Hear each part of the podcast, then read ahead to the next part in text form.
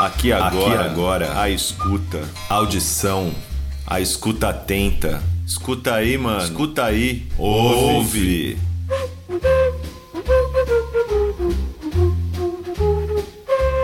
Aqui e agora pela Dublab Brasil e Dada Rádio, Café Mestiço.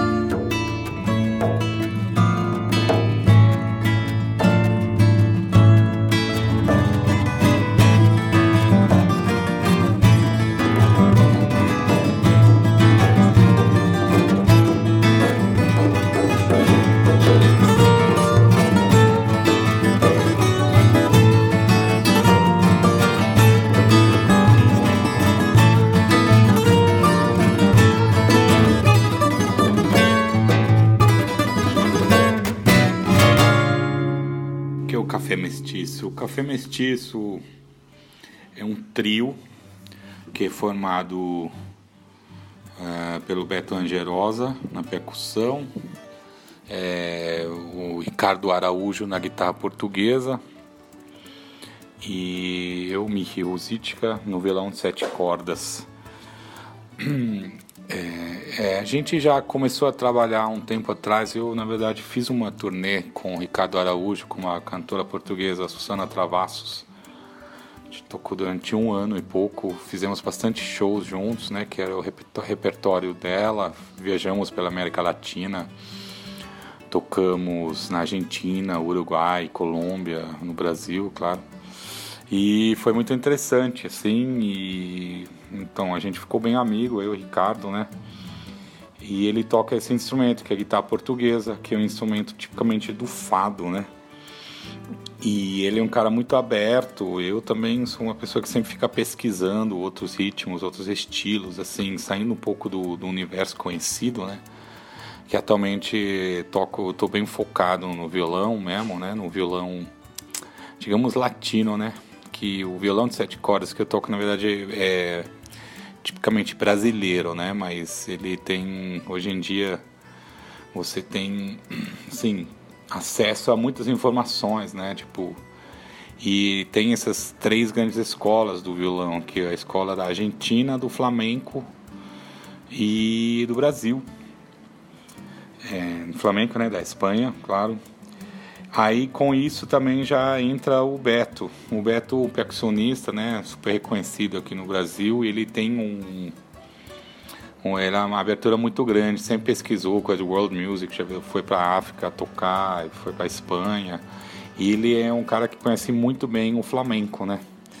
Então a gente de alguma forma pensou esse projeto como um, um, uma linha, um fio que liga essa essa esses, esses lugares do mundo, né? Que de alguma forma sai de Lisboa, que de onde vem o fado, que é muito próximo à coisa do daqui do Brasil, né?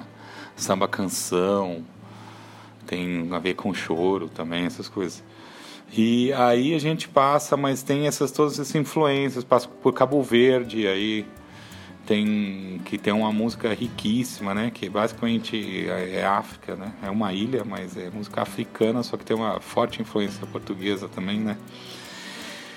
E aí a gente chega aqui no Brasil e depois se estende, né? Tocamos ritmos da Argentina, Colômbia e tudo mais.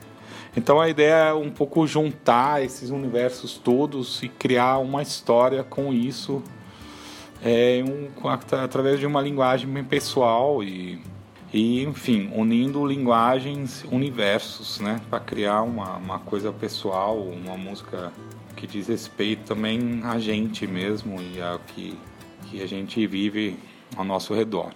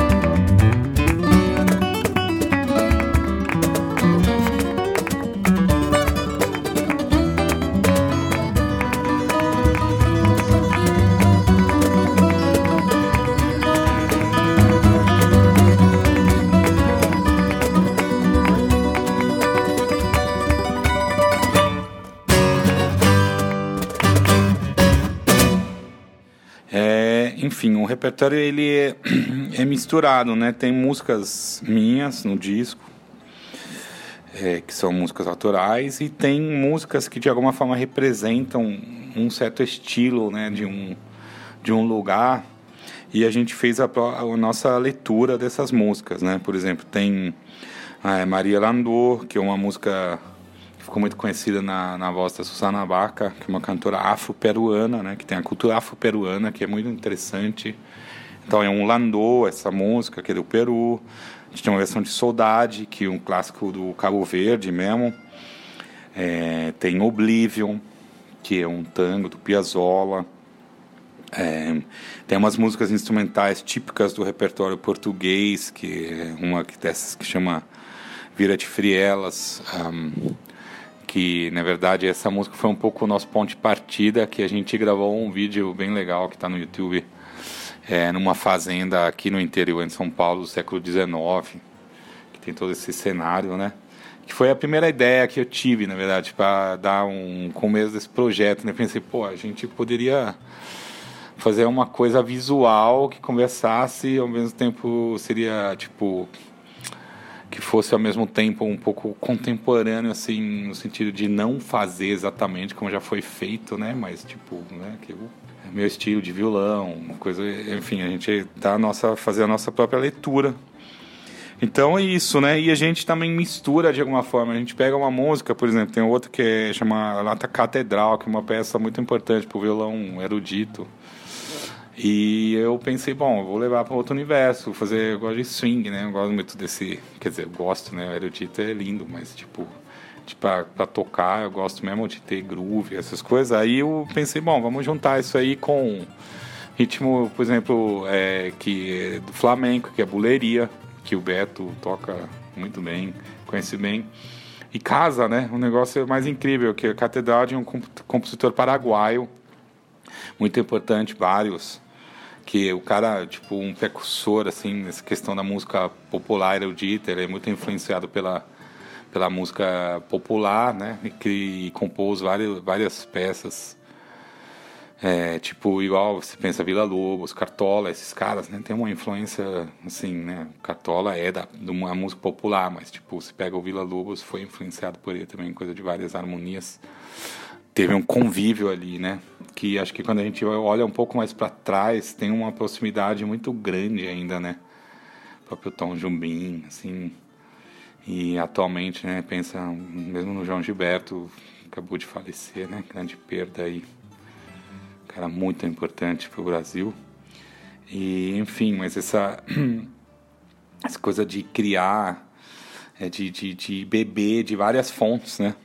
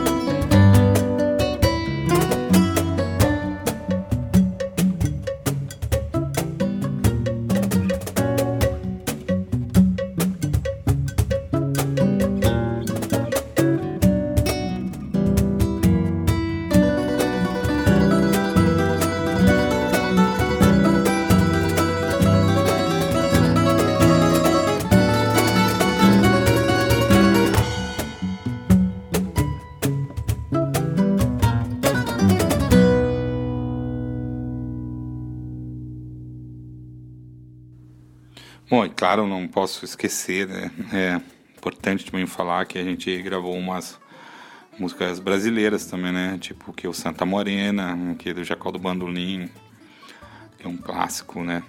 E enfim, a gente dá toda uma, uma outra veste a música de forma diferente, né?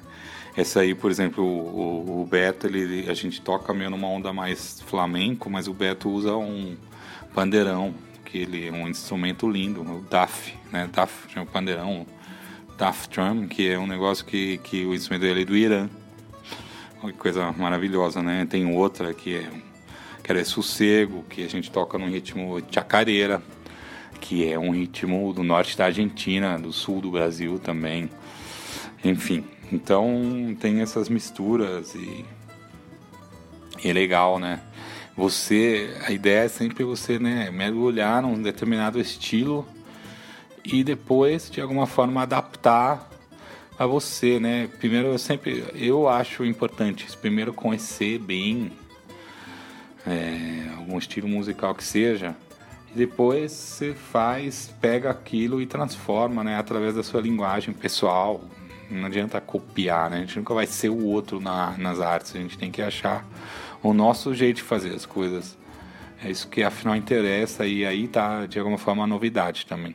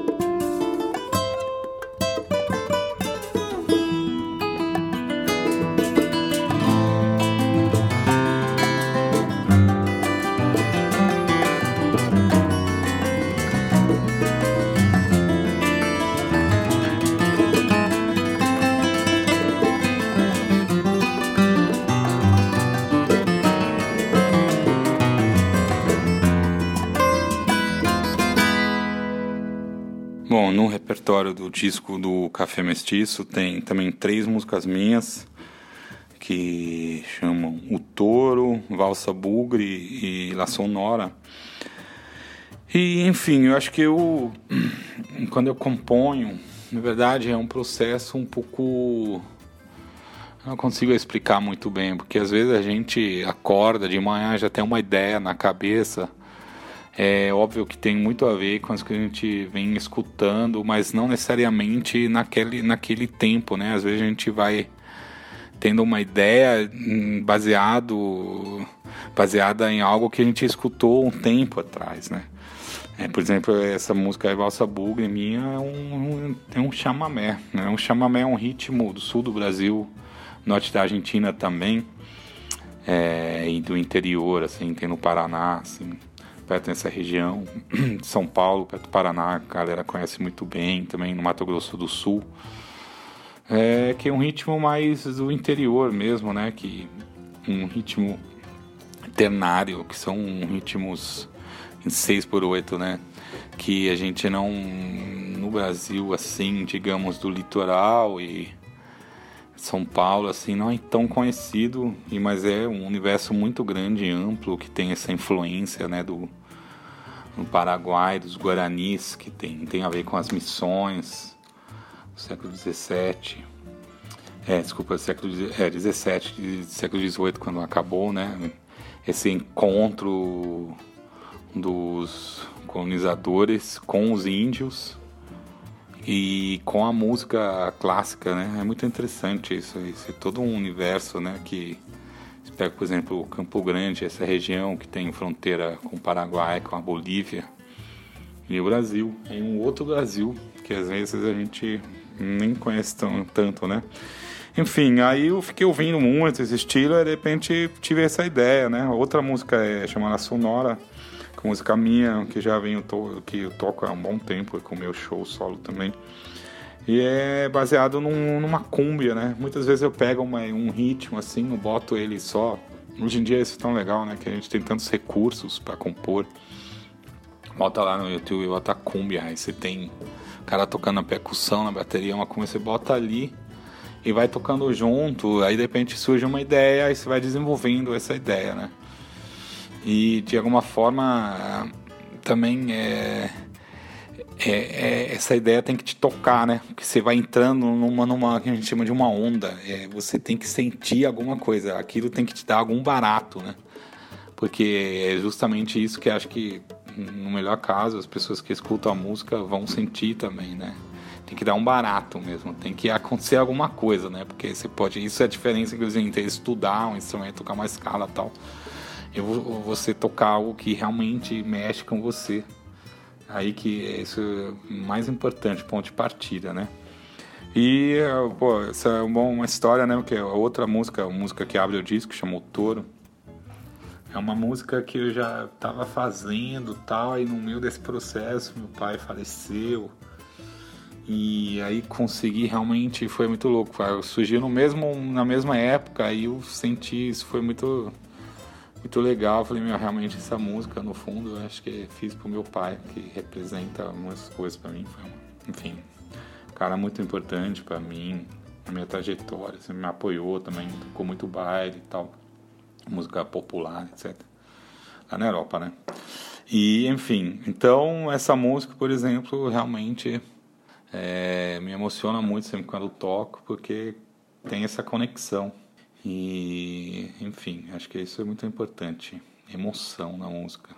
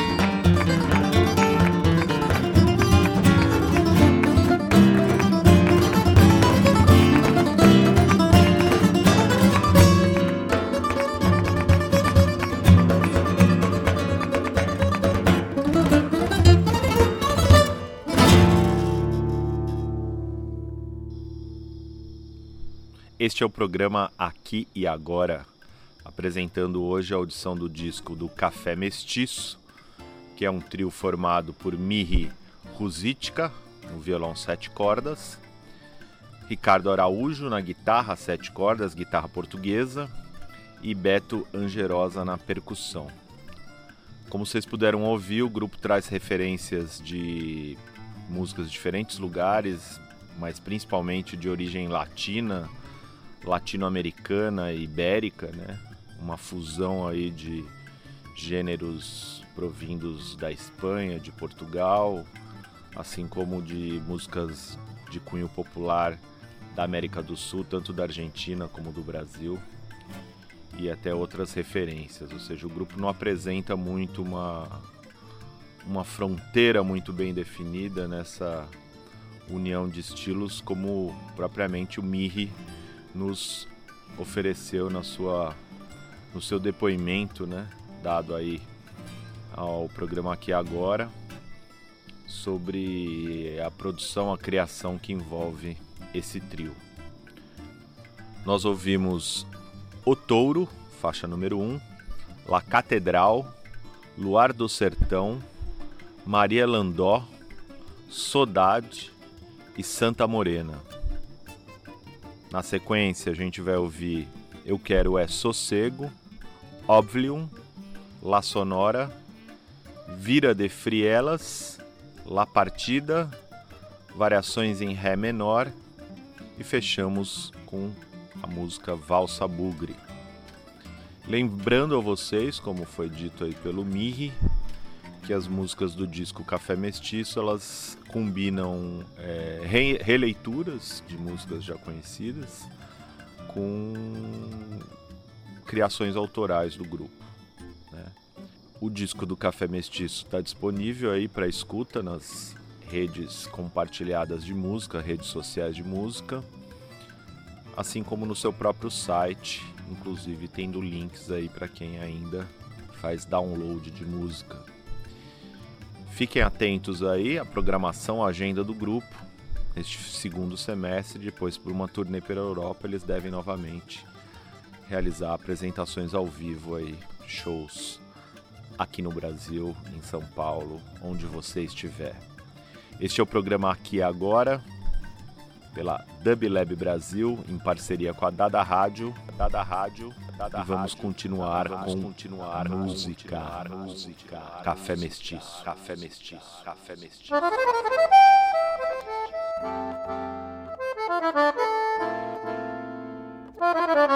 Música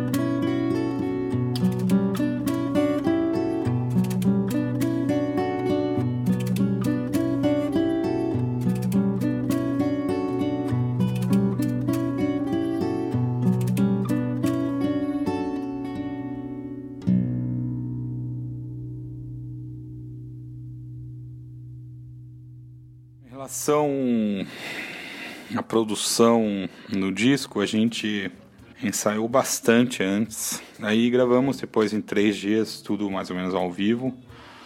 Uh, é, gravamos ao vivo, né? Tanto que tem filme, é, tem clipe, tudo mais do estúdio.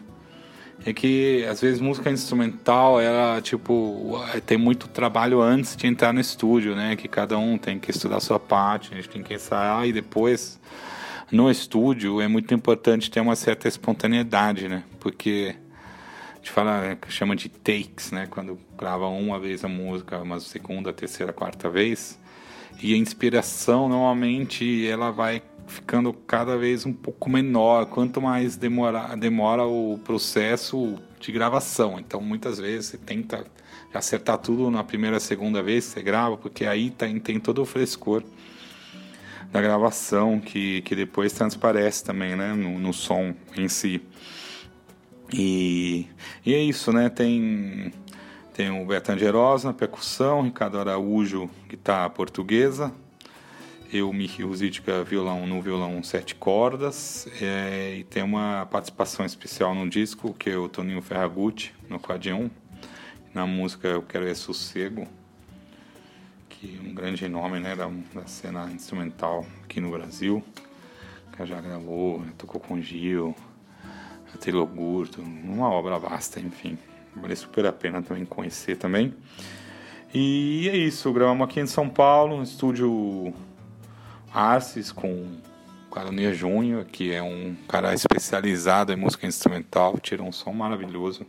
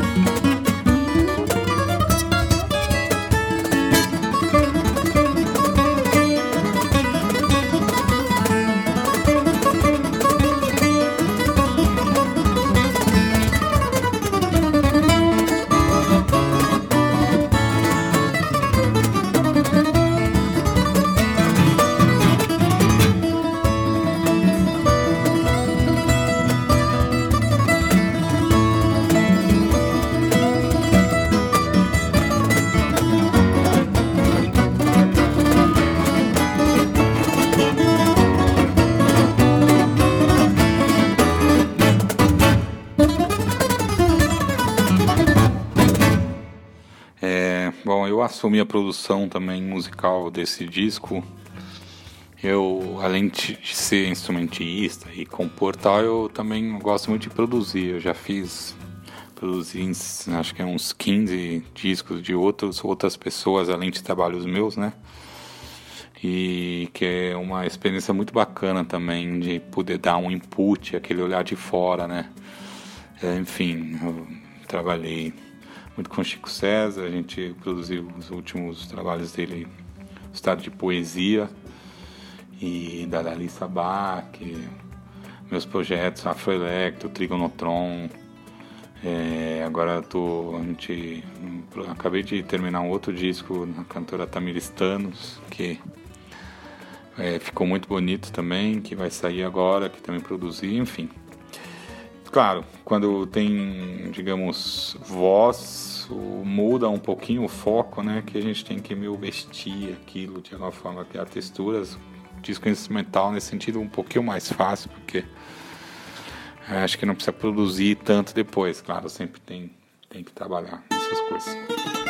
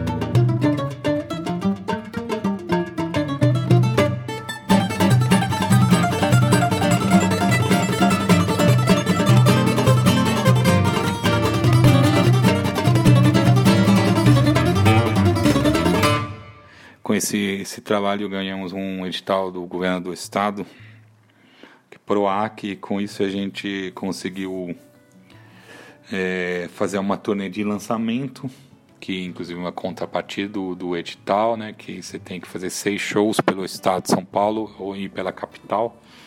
Então a gente no primeiro semestre esse ano viajamos bastante com o projeto lançando um disco, ficamos em Ourinhos, em Santos, várias cidades do interior, depois aqui em São Paulo, um lugar muito legal também, lançamos o disco lá, que chama Fundação Rema Clabin, que foi bacana. E agora estamos aí, né, seguindo a estrada. É, é sempre trabalhoso, né, a gente tem que cavar espaço, sim, não é fácil, mas ainda um negócio instrumental, é que é muito específico. Eu acho que assim, quando é algo muito específico, isso é bom e ruim, né? Porque como não tem nada parecido, é, chama uma certa atenção ao mesmo tempo, às vezes não é tão fácil de encaixar algum padrão, né? O que, que é isso, aquilo. Então, mas uh, eu acho que tem, tem espaço sim. A gente também fez um trabalho bem legal assim de visual. A gente lançou vários clipes no nosso canal, é, tipo tá no meu canal no YouTube, assim, do Ricardo também. Um, em, enfim, clipes que para sair um pouco dessa coisa instrumental, sabe? Ser, ser coisa de tocar tal, mas também tem um trabalho visual junto. A gente gravou uns clipes na Pedra Grande, em Atibaia, um lugar muito bacana. Temos um parceiro super bacana, Pipo de Aloise, que filma, faz os clipes, ele usa drone, várias coisas, é muito bacana. Isso ajuda também, né? Que a gente esse trabalho nas redes sociais hoje em dia é imprescindível. Às vezes cansativo, mas a gente tem que fazer, ficar em contato, né? Para chegar no, no público que posso ter interesse. E é isso, agora em agosto vamos para a Europa. É, o Ricardo e eu, a gente tem um show lá em Portugal e um outro na Áustria, vamos tocar lá também. E no segundo semestre vamos tentar fechar mais coisa aqui no Brasil, que nesse momento um pouco complexo, né? A cultura. Mas também a gente tenta não depender sempre de coisa, de apoio e tudo mais. Vamos tentar, né? criar contato direto com o nosso público e tem dado certo de alguma, de alguma forma, né? Um, eu acho que é, o nosso trabalho é um trabalho de nicho, então é, eu acho que não precisa também se preocupar tanto assim, ah, preciso chegar porque um, quem gosta de música instrumental, por exemplo, você tem um público fiel, digamos, embora pequeno assim, mas ele é muito fiel em todo lugar se for tocar no Brasil.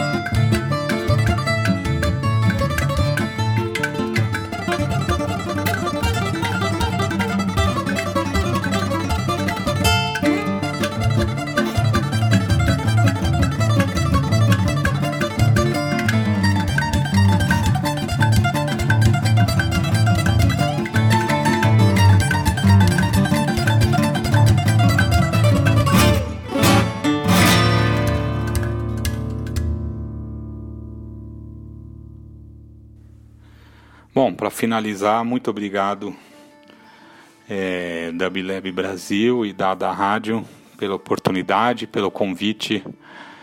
É sempre muito bacana ter um espaço é, onde a gente pode falar sobre o nosso trabalho, um pouco aprofundar as ideias gerais em relação à música e arte. É muito legal essa iniciativa. Então é isso aí, galera. Grande abraço e valeu demais.